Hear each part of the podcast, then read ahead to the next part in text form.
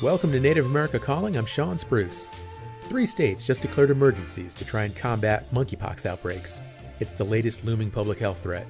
At the same time, COVID 19 remains a strain on the health system. To top it off, heat waves are causing deaths and hospitalizations. We'll take time to put some of the current health threats into perspective and find out how you can keep yourself and your family safe. We're live right after the news.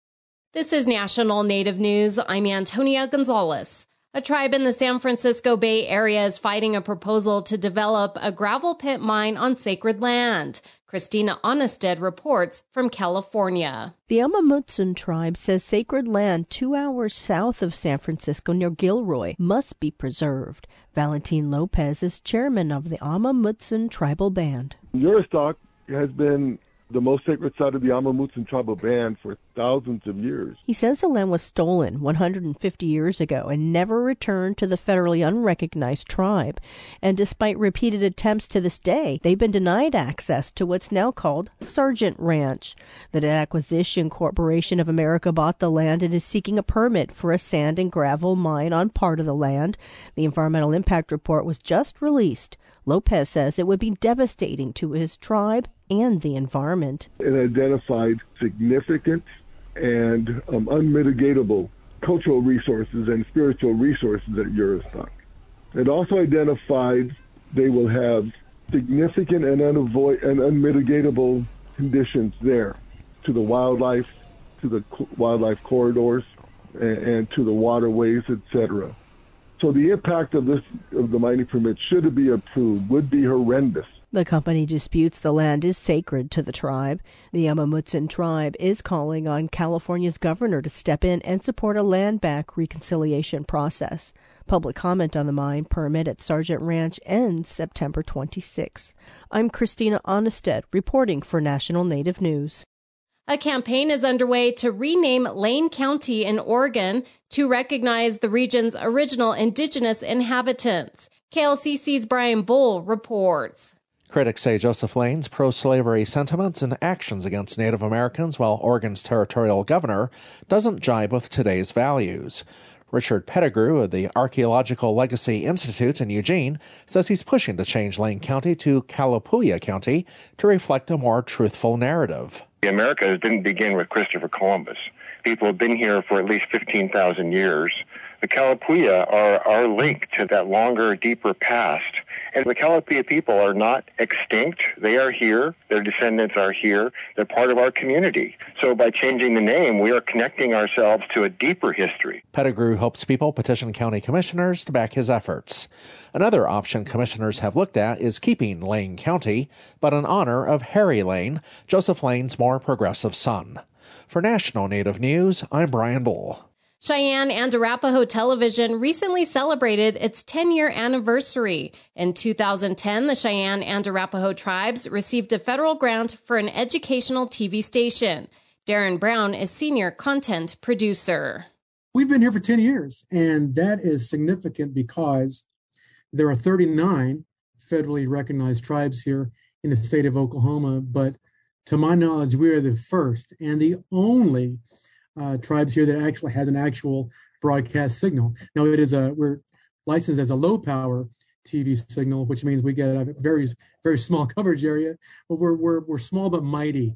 The TV's native based programming includes Indian Road, Making Regalia, and the children's show Fry Bread Flats. New seasons of those shows are in the works, and the new Zoom based interview show, Red Talk. Cheyenne and Arapaho Television is affiliated with First Nations Experience, or FNX, a PBS station in California. I'm Antonia Gonzalez.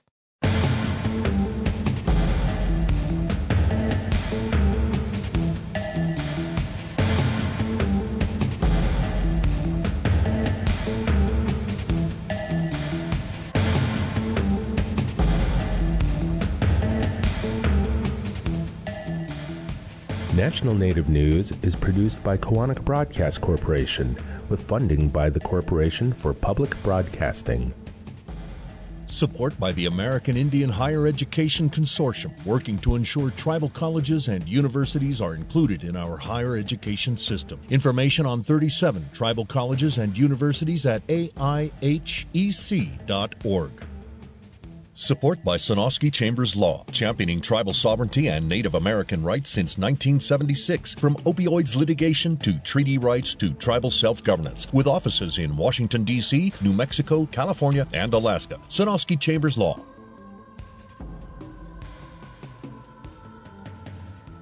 Native Voice One, the Native American Radio Network.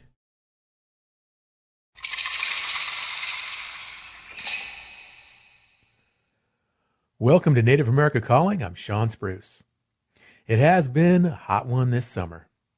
Officials in the Pacific Northwest blame the heat for at least 14 deaths. The punishing temperatures potentially affect unsheltered relatives, elders, and outdoor workers disproportionately. Also on the rise is the threat from the monkeypox virus. The World Health Organization recently called the disease a global health concern. Although it is largely treatable, it may lead to serious illness.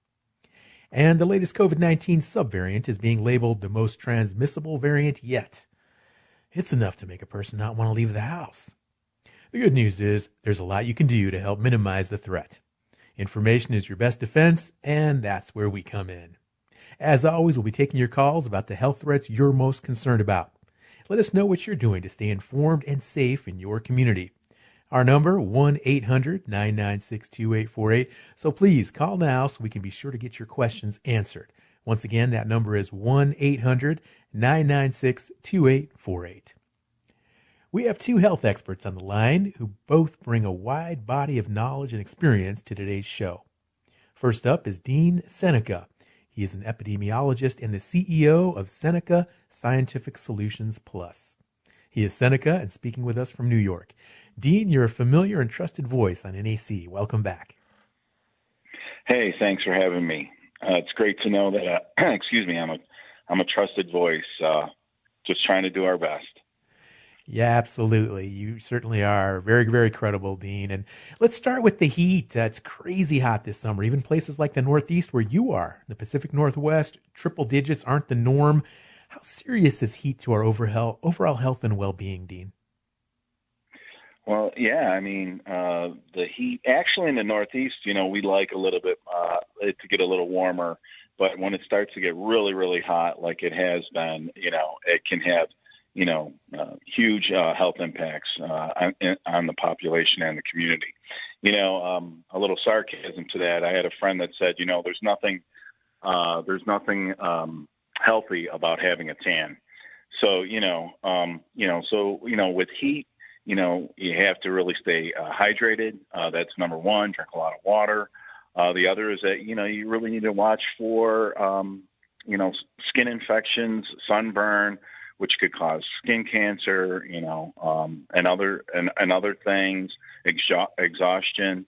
You know, the the heat can really take a big toll on you uh, if you're not uh, well prepared um, and or well hydrated. So yeah, those suntans not necessarily good for our skin. All those UV rays. And Dean, last week it was estimated that 38 million people in the U.S. were living under active extreme heat advisories, watches, and warnings. So. What about folks that, that might not have uh, sufficient air conditioning or, or, or maybe they're homeless and they can't just go inside it and cool off? What, what do those folks need to do to, to protect themselves? you know, and man, you know, count your blessings. You know, um, those that, that don't have uh, the capability to get in an air conditioned room, um, you know, what they really need to do is just to keep the sun off of them. First and foremost, you have to stay hydrated. So drinking plenty and plenty of water is is key to to staying healthy, or you know, trying to um, uh, uh, avoid the heat heat exhaustion that you get uh, with the massive amounts of heat. So staying hydrated is one. The other is keeping the uh, direct sunlight off of you. You know, trying to stay in a shaded p- place. You know, stay in an area where it's cooler than being under the direct contact of the sun. And then the other is, you know, wear something light. You know, um, you know, it, it's important to keep uh, your skin covered, uh, so you know you, you don't get those uh, unhealthy suntan uh, um, parts of your body, and uh, you know, which brings other exposures, and you know, could just make um, make um, make surviving in the heat, uh, you know, very, very, very, or being comfortable in the heat, I should say, um, you know, um, very difficult. Well, I certainly can understand the importance of being in the shade because it's always a good 10, 12, 13 degrees cooler just getting under a, a nice tree or under a porch or something like that. Dean, let's talk about monkeypox now. This is it's getting a lot of headlines. World Health Organization is calling it a, a global health concern. How serious is it here in the U.S.? Well, you know, I've been telling everybody. I think people have not really been taking this serious, and I, I basically have been telling everybody monkeypox is no joke. Um, you know, we have about 5,600 cases in the U.S., and the cases are climbing. Um, cases primarily 90% or better are with MSM, men having sex with men. And um, this monkeypox is, is terribly painful. Um, I mean, it, it's awful. I mean, it comes with a whole slew of other of other illnesses. Um, most people who have monkeypox, there's a comorbidity to it, so they have an STI or an STD. Uh, um, like 40% of them may have even uh, are, are, transmitting HIV. So um, it's uh, it's it's something serious that we need to really uh, get a better handle of and lock down. Um, and, you know, throughout the United States, I think there's only like two states now, Montana being one of them, that they have not found the virus yet. I want to say. Um, so you know, I, I, think we need to do. Uh, we really need to get ahead of the game on this, and um, and start to do the precautionary preventive measures, but most importantly, getting vaccinated, um, especially if you're a population that is at risk of getting monkeypox. Um, you know, this is greatly different than COVID. You know, where COVID, you know, there was an aerosol spray kind of um, a component to it, and that's how you would become infected because it, the uh, the air that would be lingering from people from uh, infected patients um, but you know, with with um, monkeypox, and actually, it's very similar. You know, uh, as you know, I did. I was part of the Ebola response. I was in Sierra Leone, Africa. Know uh, a lot about Ebola. Um, exposure is very similar uh, with uh, with monkeypox. You know, um, you know, it's it's through really a lot of close contact, uh, the exchange of bodily fluids, and because of that, there is a social network phenomena um, with this that some people are at higher risk for infection than others. Now, you mentioned getting vaccinated. Is it the same vaccination as smallpox for monkeypox? Uh, there, there are similar uh, vaccinations. Um, there is a, an ACAM 2000. Uh, we have about 100 million doses of this vaccination stored, and this is a live virus but that will only be distributed in the case of uh, bioterrorism uh, event or you know bioterrorism threat. Um, so you know because this is a live virus, it's really not good for uh, live virus vaccination. Excuse me. Uh, this is not good for patients that have pre-existing conditions or compromised patients. So we're going with the you know the Jynneos uh, vaccine, which is a also a live virus, but it's a replicated. It's rep, we call it replication deficient um, w- versus active deficient, um, um, and so that's why we're dis- distributing this vaccine. Uh, we have about 150,000 of those vaccines throughout the U.S.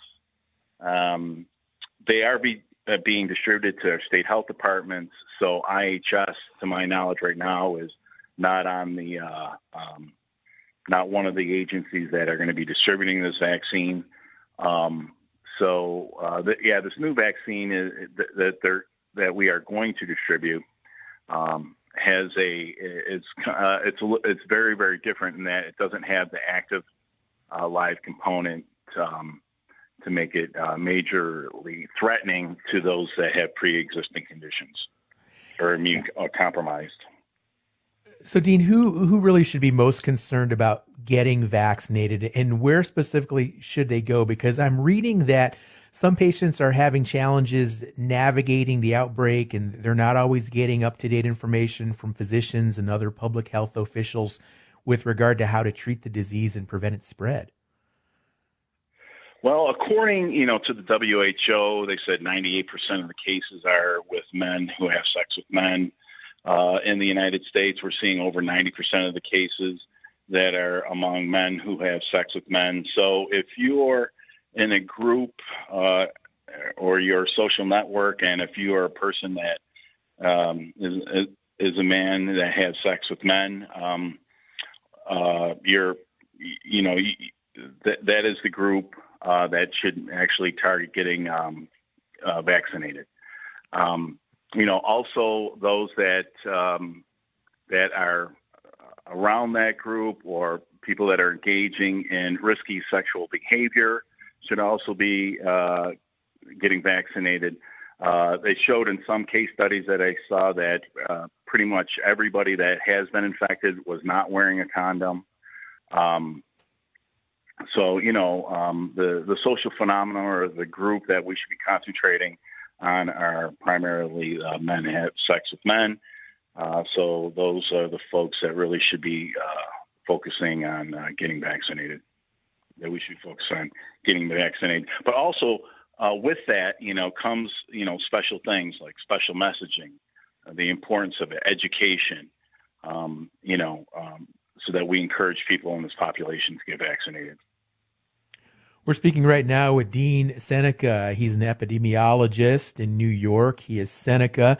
And like I said before, he is very credible when it comes to health issues. And right now we're talking about monkeypox and um, World Health Organization recently declared it is a global health concern. And he's stressing uh, the importance of taking precaution and, paying attention. This is not a joking matter. It's serious. Also, the heat. It's bad out there in a lot of places. So definitely stay in that shade, stay hydrated as well. Take care of your health first and foremost. Questions, comments, phone lines are open 1 800 996 2848. We'll be right back.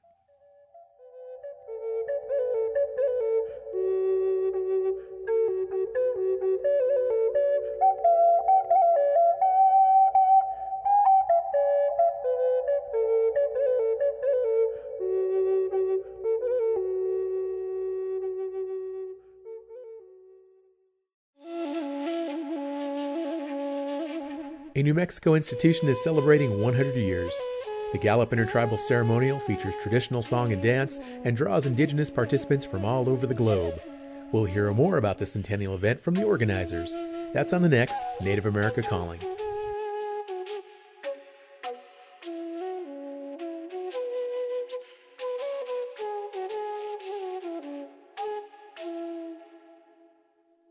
Program support by Amerind. For 35 years, Indian Country has put its trust in Amerind, providing insurance coverage, strengthening Native American communities, protecting tribal sovereignty, and keeping dollars in Indian Country are Amerind's priorities. More information on property, liability, workers' compensation, and commercial auto needs at amerind.com. That's A M E R I N D.com. Thanks for tuning in to Native America Calling. I'm Shawn Spruce. You can always reach out to us by writing in to comments at nativeamericacalling.com, or you can leave a comment on our social media pages. We thank everyone for their comments on Facebook for our show yesterday about the controversy surrounding the headdress gifted to the Pope. If you want to comment or leave a question as we tackle summer health concerns, you can do so on our Facebook or Twitter. Our handle is 1-800-99 Native, or you can just pick up the phone and call because nothing makes us happier at Native America Calling than hearing the voices of our listeners. So what are you waiting for? 1-800-996-2848. That's also 1-800-99-NATIVE. We're speaking right now with Dean Seneca. He is an epidemiologist. And Dean, before break, you mentioned uh, more than 5,000 cases of monkeypox in the U.S., are you familiar? Are you aware of any cases in Indian country at this point? You know, I'm not. And actually, it's uh, it's funny that you asked that. You know, I'm part of the National Indian Health Board's uh, infectious disease committee, and about a week ago, I wrote to NIHB and I said, um, you know, we should put out a statement, you know, regarding monkeypox. I mean, we should call a committee meeting and we should really try to get ahead of the game on this, you know, and um, and the contact at NIHB said I reached out to Indian Health Service and uh, you know good, bad, or indifferent, I haven't received a response. So, you know, um, I, I, don't know really uh, what the IHS is planning on doing and, uh, getting ahead of the game on this. Um, I do know that we have um, many uh, two spirited uh, people in our community, which we all love and adore and need to embrace. Um, and that, you know, in order to make sure that our two spirited folks are protected, um, we need to make sure that we get proper messaging out to our communities on that. But uh, to say that you know no uh, native people are infected, uh, we'd be fooling ourselves. I'm sure we have quite a few uh, native people out of these uh, almost 6,000 cases uh, that have monkeypox. Dean, you mentioned the importance of, of healthcare messaging, and, and I want to talk about that because monkeypox, it seems like there's some apathy with regard to it. And I think a, a, lot of folks are also just kind of feeling overwhelmed after the last two years of COVID. And, and there's almost this hesitancy now to, to, to voice concern or to, sh- to be accused of being alarmist. And I mean, there's been public backlash to what seems like legitimate health warnings. And, and I want to ask you do health officials have a messaging problem on their hands right now? No, you know what it is? It's a public health infrastructure problem. You know, um, just like with COVID, you know, the, monkey monkeypox uh, virus outbreak has highlighted, you know, this huge neglect and underfunded, fragmented public health system that we have in the United States. You know, um, and there's a lot of things that need to be fixed. You know, uh, we have data infrastructure that's huge. You know, we only have I think there's something like 20 states in the in the United States that actually collects data by racial ethnic group. Well, without good data, how do we know the severity of the outbreak or the severity of the disease, or how do we even address what priority diseases and illnesses we should uh, we should be uh, uh, working on first in our communities? Contact tracing was a total joke when it came to COVID. I was so upset and how bad we did regarding contact tracing. But the capacity at our tribal nations and our tribal epicenters is starting to build now. You know, we didn't have these things in the past, and or if they're not starting to build, do we have them in place? You know, community engagement is so huge part of Indian health. I mean, you know, our community health aides, our frontline people, uh, all the way to our tribal leaders. Everybody has to have clear communication.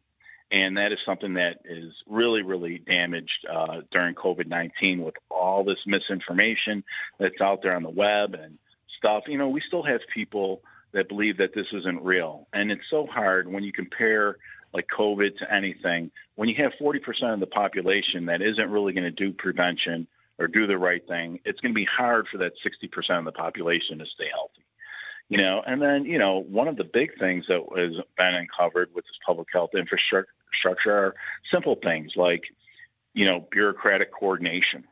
And then, you know, the number one thing that um, that just gets to me that I've seen that I thought the United States was the leader in. You know, I I experienced this when I was in third world countries like Ethiopia, and Sierra Leone, and Afghanistan, and, and places that were you know, very remote and didn't have a very high educated population. Let's just throw that out there.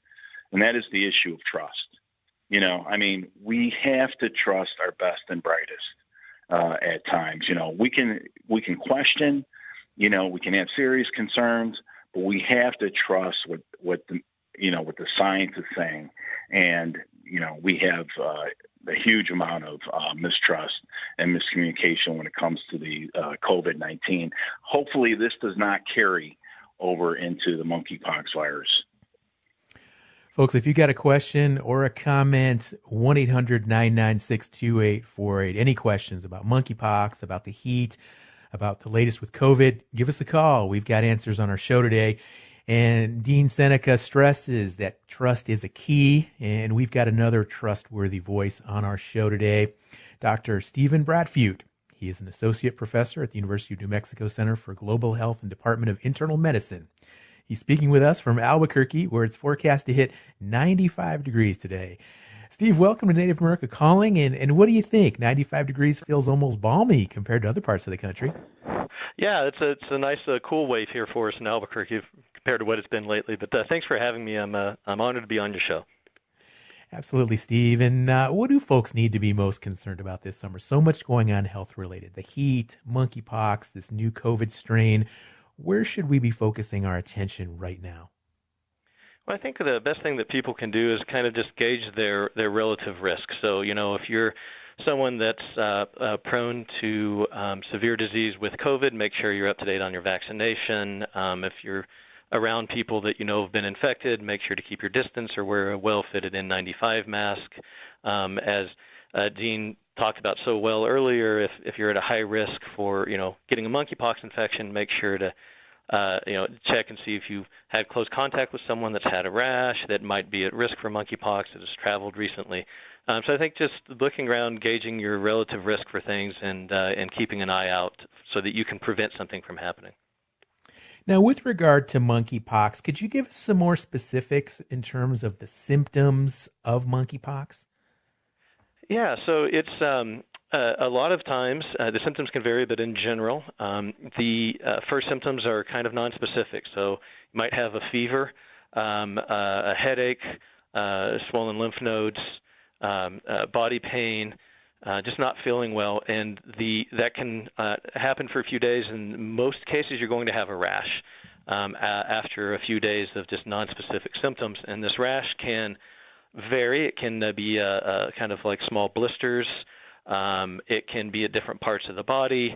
Um, it can be on your hands. It can be on your face. It can be inside your mouth. It can also be, uh, especially with this particular outbreak, in uh, genital areas. Um, and so it can, a lot of times, it, it, can be a little confusing. It can look like a chicken pox. It can look like a syphilis rash. It can look like a herpes rash or something not, uh, or even something that's not necessarily concerning. So it's uh, typically you'll have this rash. The rash can last um, for a couple of weeks one to two weeks. Uh, and then something I think that's important to mention is that you're not thought to be contagious until your symptoms start. And then you're going to be contagious until the rash falls, uh, the rash, rash clears, and new skin g- grows over the rash. So, uh, I, you know, if you have any of these symptoms, and especially if you start seeing a rash and, and you think you, you know, might be at high risk, that's, that's perfectly reasonable to uh, go to your healthcare provider and get tested. So close person to person contact. Any risk at all of airborne transmission of monkeypox? So there is some data that it can be transmitted that way, but it doesn't seem to be. It's certainly not as infectious as, say, like COVID or the flu uh, through those routes, or even its uh, distant, or even its cousin smallpox. Um, so there, it, there can be uh, possibly a transmission that way, but it has to be pretty. Uh, it's not going to be uh, a simple transmission. You have to be a lot of contact rest, you know, through the respiratory route for some amounts of time. So that's the, the good news is is that the spread primarily is going to be close contact, skin to skin contact. And do you have any data for case counts of monkeypox in New Mexico? Uh, we do. I think the CDC has its latest um, uh, information, and as of uh, I think August 1st, so yesterday there were 10 cases in New Mexico confirmed. Okay, ten confirmed cases, and um, in the vast majority of cases, it's it's not fatal. Is that correct? Yeah, it's a great point. So there's two main uh, groups of monkeypox. One that's uh, associated with Central Africa, and one that's associated with Western Africa. And, and fortunately for this uh, outbreak, uh, it's the less pathogenic strain. as far as lethality goes, it's um, typically it's uh, this particular group of monkeypox uh, strain has been, you know, around 1% lethality. It's far, far less in this outbreak, probably because of just better care for individuals that have been infected. Um, uh, it is, you know, it is very pain. It can be very painful, um, uh, but it's not. Uh, it does not have a very high lethality rate, which is which is good. Now, I, I, read that monkeypox was actually discovered in lab monkeys in Denmark way back in 1958, and then the first human case was documented in 1970, more than 50 years ago. How come we're suddenly hearing so much about monkeypox if it's been around almost a half a century? Well, it's, it's a great question, and there was a, a, a very prescient review uh, that was written in a scientific manuscript in February saying maybe we should start being concerned about monkeypox. It, it's typically been a very rare disease that just uh, hasn't been uh, found at very high levels, um, and certainly not not globally. Um, but I will say, in the past decade or so, there has been increasing case counts of monkeypox uh, in individuals, especially in parts of Africa, such as the Democratic Republic of the Congo, uh, where the the monkeypox cases ha- have increased. Now, the virus typically is thought to circulate in rodents, um, and that tends to be where it is um, and then sometimes it'll hop into monkeys or it'll hop into people. Um, and so there has been an uptake in, in cases in Africa over the past decade or so that's kind of gone unnoticed. But as to why it's starting uh, all of a sudden to uh, you know to pick up much more globally is is um, is probably based on someone importing it. Um, and it's spreading amongst people, and then people travel, and then it spreads from there. So it's been on the uptick uh, in the last decade or so, but uh, definitely uh, not anything like we, what we've seen uh, this year. So perhaps just uh, modern society and people being more mobile, traveling more, flying more, going to different countries. And and Steve, uh, did we learn anything from COVID in terms of how to handle monkeypox now? I think we probably should have. Uh, the question of, of how well we learned. The, the, the good thing that I like to tell people about monkeypox is that we already have some things in our toolbox to, to fight it. So, uh, as, as, as Dean had mentioned, there's two vaccines that were developed um, that are uh, uh, uh for smallpox, and one of them is also approved for monkeypox, even though they both are probably protective against monkeypox because they're related viruses. There's also some a couple of drugs that um, are approved for treating monkeypox. Um, and they are kind of in short supply right now and used more on a case by case basis, but they are some in the stockpile. Um, and so the, the good thing is is that we do have some tools um, that were developed for smallpox that will probably work against monkeypox. I think the issue is making sure that they're distributed efficiently, and that's something that I think we're still learning about how to do. But uh, the good thing is is we're not um, you know we're not starting from square one here. Folks, if you're worried about monkeypox, give us a call 1 800 996 2848. We've got answers to your health questions today here at Native America Calling. And Steve, you talking about COVID, there's this new strain now, and you mentioned the importance of, of getting vaccinated. And I have read that there's a lot of folks that have just gotten tired of the COVID boosters every six months and, and they're just not getting those boosts anymore. They've just kind of, they got their first two doses. Maybe they got one or two booster shots and then they're just kind of done with it. Um, is it safe to stop getting boosted? You know, it's it's a great question, and, and something that I try to tell people is that the the COVID vaccines originally against the at time the alpha variant, which seems like so long ago, mm-hmm. uh, you know, the vaccines really did stop you from getting infected from that variant. Um, what happened is that the virus changed, and so with Delta and especially with Omicron, which is going on now, uh, the current vaccines they uh, are not as effective at pre- preventing you from getting infected, but they are still very protective uh, for you getting severe disease. So what I like to tell people is, you know, the virus changed, but the vaccines still really do uh, in, uh, block the development of severe disease um, if you're fully vaccinated. So uh, it's there's more boosters that are becoming in the fall that are probably going to be more um, that will include uh, Omicron uh, sequences. Um, in other words, vaccines that will um, be the original vaccine plus uh, vaccine against uh, Omicron, and so that those boosters will probably be available this fall. Uh, but you know, what I like to tell people is the whole idea is to stop getting uh, severe disease um, with COVID, and the best way to do that is still vaccination. So I know it's it's hard, but the virus keeps changing, and so we have to change to keep up with it. And the best way to protect yourself is to get vaccinated any possibility of a COVID vaccine that will last longer than six months so people don't have to keep going in every half year and, and getting the shot? It, it, it's a great question, and I can tell you from a lot of the uh, federal grants panels that I've reviewed, um, been on and reviewed these grants, there's a lot of research done in the United States and globally about that very thing, trying to increase the length of the immune response to COVID and also minimizing the side effects of the vaccines. So uh, those those uh, that research is ongoing. I think we're still a ways away, um, but uh, you know people will often get the flu vaccine every year, and this is uh, something that we've done before with some viruses. And for right now, that's where we are with this virus. But uh, getting vaccinated is still your best chance on uh, not getting severe disease. Steve, early on when the vaccines came out, I know everybody kind of had their opinions on what they thought was the best vaccine, and some people thought it was the Pfizer vaccine. Other people thought the Moderna one was better. Now here we are, uh, what two years later. Do we have definitive data in terms of like, is there one vaccine or several that seem to be more effective than others?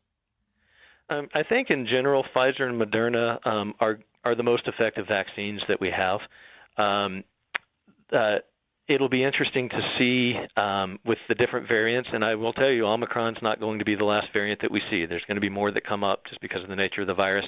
So it might vary depending on which particular version of Pfizer or Moderna you got.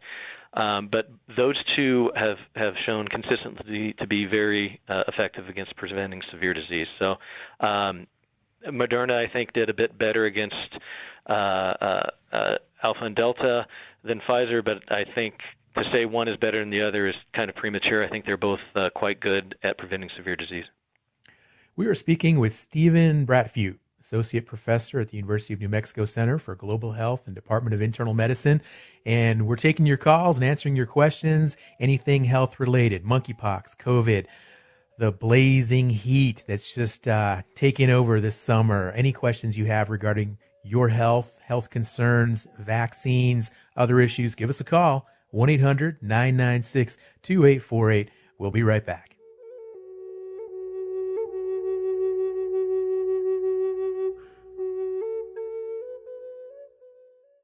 With over 40,000 organizations trying to help military veterans, it can be hard to find the right information. That's why AARP brings together valuable resources to help navigate veterans' options, including no charge veteran employment and fraud prevention resources, caregiving tools, and access to discounts. AARP is on a mission to support veterans. More at aarp.org/veterans. AARP supports this program. You're listening to Native America Calling. I'm Shawn Spruce. Still plenty of time to comment or ask a question about today's show. Are you worried about monkeypox? Are you worried about COVID? Are you worried about the blistering heat? Call us 1 800 996 2848. And we have a caller on the line right now, Nez, listening in Central Florida. Hello, Nez. You're on the air. Hey, Shawn. How you doing? Doing well. Thank you. Uh, yeah, I, I wanted to uh, touch briefly on uh, heat-related illness and, and the heat wave that we're seeing. Um, here I am in Central Florida, uh, well, I work for, for an organization, uh, a grassroots organization um, of farm workers.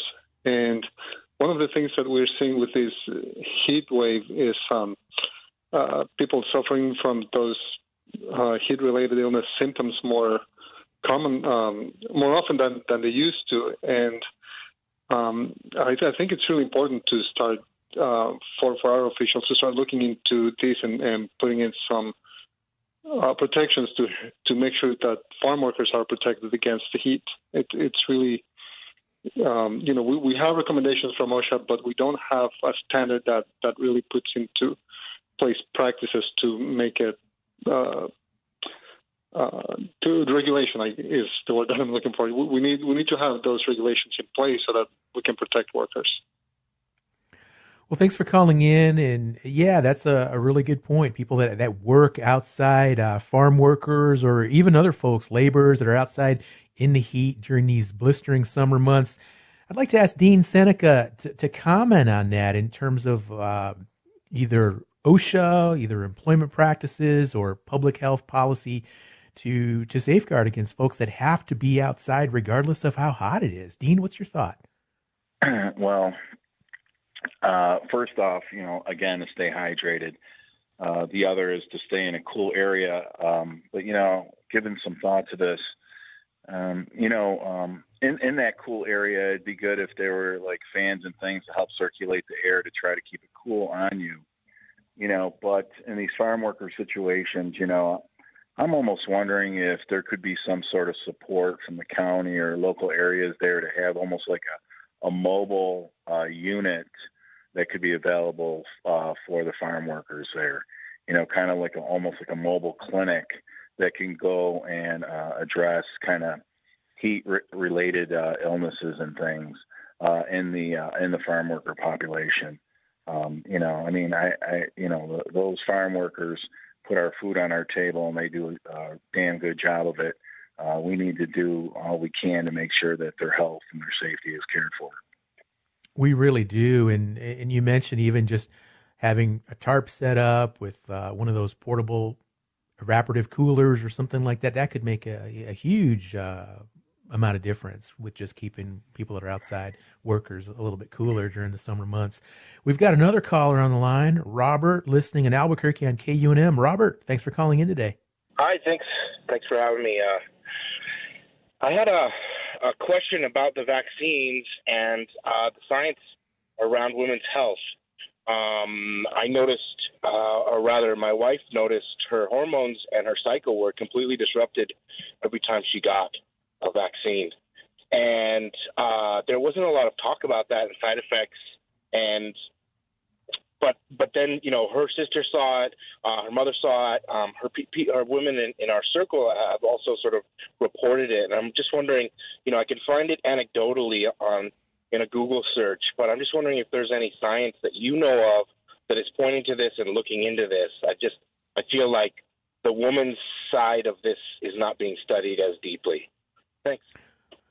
Thanks for that question, Robert. And, and Steve, I'm going to go ahead and defer to you. Um, side effects with regards to, to, to women's health and, and the vaccines. Any science behind them? Yeah, so I think it's a great point. There has been some uh, recent uh, discussion of exactly what the uh, the caller was mentioning uh, with some um, changes in, in administration and people after the COVID vaccine. And so I uh, I think there is some data suggesting that might be the case with the uh, in certain individuals. I don't think it's a uh, it's extremely common, but it can happen. So I know there's some more studies on that. So something that I like to point out is that uh, it's if you've had any sort of a side effect from from a COVID vaccine, there there's definitely ways to report that, and the uh, regulators uh, take this information so that there if there are uh, uh, side effects that weren't noticed during the trials, they can incorporate that when in their safety profile of the vaccine and tell you about things to look for. So there's uh, the CDC has a reporting mechanism for that. Um, there's apps, uh, the VAERS app, where you can just report if you've had some sort of side effect from the vaccine. So um, the way these trials usually work is you go through three phases phase one, phase two, phase three with increasing numbers of people. And then if the safety profile looks to be overall more uh, uh, protective than the potential risk, then it gets approved. But then there's monitoring after a vaccine is approved because there's so many more people that get it to try to catch some of these side effects that weren't caught earlier. So overall, I think it's something that people are starting to report now. It's being looked into, um, and it's it's good to mention these things. Um, but again, I think the, uh, another key point is the uh, the, the key is uh, you know if if you're at higher risk of getting an, a severe disease then you are at a, a risk of, of, one of these side effects. That's uh, definitely something to uh, to bear in mind because you really don't want to get severe disease. And Steve, what are the latest COVID vaccination recommendations for children? Yeah, so there's there's vac- vaccines now that are available for uh, uh for kids. Um, uh, they they've it, they did a really nice job. They they were they tried a couple of different doses um, in children, and so they found that some of the doses that they were hoping would work didn't. So instead of uh, uh, uh, approving those, they uh, changed the dosage and redid the trials. So uh, uh, vaccines are available for children for COVID, um, and there are um, different ones for different ages. right now, I believe it's one version for six children six months through five years of age, and then there's a different uh, amount of the vaccine for five and over. Um, so I believe uh, uh, the vaccines are available from starting at six months old and older for everyone. Thanks, Steve. Let's take another caller. Michael, listening in Anchorage, Alaska. Michael, hello. Good morning. How are you? I'm doing well, Michael. Thank you. Like, great. Uh, yeah, I just have a couple of quick comments. Uh, uh, first one is that, you know, frequently we don't realize that there might be some good within a crisis until after it's over uh, COVID on being ongoing, that's not the case. One of the one of the good things that's come out of it is that it has given people the opportunity to take more personal responsibility for their wellness, which has made our work as practitioners a whole lot easier. Okay, all right. Uh, I'm going to go ahead and let Steve respond to that. Um, what do you think in terms of people just um, being mindful of these issues and, and taking better care of themselves. What's your thought, Steve? Yeah, and I, I think uh, sometimes you don't know how good you have it until something happens and really makes you refocus on on on what you can do, you know, to protect yourself. Uh, I I tell people now, you know, people will ask me about masks or should they travel, and so it's one of those things where it's like, okay, well, let's talk about um, are you at high risk? Are you around someone at high risk? Um, what should you do to be uh, uh, you know, uh, you know, safe without, but while still being able to live your life, right? So, uh, I think that's a really good point, and I'll be honest, it's not something I'd really considered because I'm feel like I'm always trying to play catch up with all the different infectious diseases that pop up, but I think that's a really good viewpoint. Mm. We had another caller. Unfortunately, they had to, to drop off the line, but they wanted to send out a reminder to check on your elders and be mindful that it's very dangerous to leave children and pets in cars in this heat. And uh, I can't stress that enough, just how quickly people can become overheated and dehydrated, as Dean Seneca mentioned earlier, the importance of staying hydrated as well. And let's go back to Dean. And Dean, I want to talk a little bit more uh, about COVID and, and what we're seeing uh, across Indian country at this point in terms of um, any more lockdowns? Are we seeing social distancing guidelines being mandated in different tribal communities across Native America? Where, where are we kind of at right now with COVID in Indian country? I think it's it's really a mixed bag. Uh, overall, we are seeing cases rise. We've actually seen some hospitalization rise uh, rising. Um, some communities in Indian country are, you know, um, really impacted, and then others are not. Um, uh, just like Dr. Uh, Stephen was saying, uh, you know, uh, the vaccine is a tremendous help in uh, reducing in, uh, infection, but also uh, the main point, reducing hospitalizations. And, um, you know, those communities that are well vaccinated, you know, um, are showing a lot more promise. And we do have communities that are that are unvaccinated or uh, only half of the population is vaccinated. And, you know, in those situations, those communities are still struggling.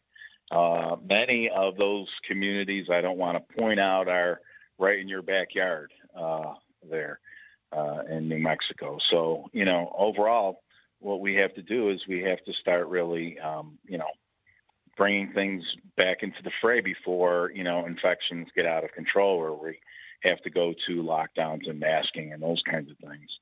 Um, you know, um, so you know, my advice is to watch what the local rates are, to watch how the spread is locally, and you know, from there make the wise choice to practice, you know, effective prevention. You know, safe social distancing, wearing a mask. You know, I, I think um, you know one of the biggest uh, criticisms I had against CDC is when they told people that it was okay to take the mask off. I said, you know what? That's not a good idea because you know what? You will never get that mask back on. So, you know, um, you know, I really do think that we have to really watch, you know, uh, what's going on uh, in your local area and what's going on in the region and within the state, you know, to really get a determination on, you know, how much we need to really uh, practice prevention. But hopefully, everybody is is practicing prevention. We have some states that are a little bit more conservative, like New York, um, but then we have some states that are, you know, pretty uh, uh, pretty open, uh, like you know North Dakota and, and, and Arizona, where you know um, not we don't have a lot of people practicing prevention. So um, you know, um, but it, my for me a, as an epidemiologist, and I'm not a physician, uh, you know people say, well, is this over? Or, you know, can we go back to how it was? And I'm like, you know, I, I don't know. You know, I I still think that we have a uh, you know, we're seeing cases rise. It's in the middle of summer. That is something that's very unusual. You know, kind of the virus environment is a little off. We're seeing viruses pop up that we never would uh, in the middle of the summer, for example. And then, you know, we still have the fall and the winter to come, you know, and I'm just hoping that, you know, okay, that this Omicron virus, it will mutate. It will be, it hopefully it mutates and it becomes more infectious, but weaker and strength, so it's not causing uh, morbidity and mortality. Um, but you know, we always have to be cautious. And like I said, you know, when things are quiet, as an epi person, and you know, my colleagues at CDC would say this all the time. That's when we have to be the wor- the worry the most. That's when we have to have our guard up the most is when things are quiet. So you know, for me, you know, we have a fall coming. You know, I'm hoping that this virus doesn't mutate where it is you know, more deadly and less and, and something like less contagious. So, you know, monitoring, um, educating, communi- communicating, um, you know, with uh, the, you know, the physicians, frontline workers, all the way to the community members are all critically important in staying on top of this virus. I want to ask Stephen, um, Stephen, you know, Dean mentions that I think that's everybody's worst fear, right? Is that the virus will continue to mutate and ultimately will will come up with this really deadly, deadly, highly transmissible transmissible strain. It's like everybody's worst nightmare. And um, you know how how realistic is that? And, and what are you most worried about going into the fall months with regard to the coronavirus? Well, I mean, I think the good news is is that pretty much everybody in uh, uh, throughout the United States has had they've been infected, they've been vaccinated, or both. And there's so many different variants that have come through that people have some level of immunity to the virus. Um, and so that gives me hope that um, with the next variant, there'll be at least um, you know some immunity, even though it might not be completely protective. Maybe it'll still protect against severe disease. That's that's the hope anyway. So something I think that's important to realize: we always talk about antibodies, which are important at sticking to the virus and not letting it get into cells, and that's how Omicron has mutated so that it can get into cells and, and bypass some of your antibodies. But there's another arm of your immune response called T cells, and they kill cells once they're infected with the virus, and that's how they help control. And a lot of the mutations that are uh, that evade antibodies don't evade T cells. So you may have some level of immunity in your T cells that you may not have in your antibodies. So the hope is is because we've all been vaccinated. I've been vaccinated three times. I got COVID in Portugal on a recent trip. We all have some level of immunity to these viruses, and so the hope is is whatever the next variant is out, we'll still be able to deal with it. Um, but I think it's you know it, you're not going to know until it happens, but uh, that that that's the hope anyway. And you hear folks talk about um, when a point when COVID becomes endemic as opposed to being a pandemic. And uh, are we seeing the light at the end of the tunnel? Do you think, Steve? You know, it, it's a good question. I want to say I hope so, but I've I've learned not to make guesses about about this virus. Um, I, I'm encouraged by the fact that we're sequencing worldwide all the time, so that when there is a new variant, we're able to detect it very quickly and respond appropriately. Um, we have a lot of medications that are not affected by the variants um, uh, so far, such as the Paxlovid and the Molnupiravir. So um, I, I, my hope is that it becomes endemic and it's just not an issue as long as you're vaccinated and you take precautions and there's medicines that are available. I think it's too early to tell. Well, listeners, we've now reached the end of the hour. Dean Seneca and Stephen Bradfute, thank you both for joining us today and sharing up to date information and facts on a wide range of health matters. Excuse me. I Also, want to thank all of our callers today. Great questions, great dialogue. Join us here again on Native America Calling tomorrow. We'll discuss the upcoming 100th anniversary of the Gallup Intertribal Ceremonial. Until then, thank you for listening. I'm Shawn Spruce. My name is Assad. When I was 19, my mom was diagnosed with colorectal cancer because she smoked. My tip is find things to be thankful for. I'm thankful she quit smoking. I'm thankful for the nurses who taught me how to check her IV and to manage her medication. And I'm thankful for every day we have together because nothing is guaranteed, especially for us. The people you love are worth quitting for. You can quit. For free help, call 1 800 QUIT NOW. A message from the Centers for Disease Control and Prevention. жангаажит ихнаангеқархаа қатах тутнеқаа тотихкай тутнеқаа сиэмасаат икааюутканқартут қингалерит муутсуутаккаитнак унноомак имиирикиина qanllhut kimusvigmni talilgaanallnerituvisaagiukkuuvat paqluku healthcare.gov khalluqayaagaaruluku 1-800-318-2596 unakingunenqartoqhakan Centers for Medicare and Medicaid Services.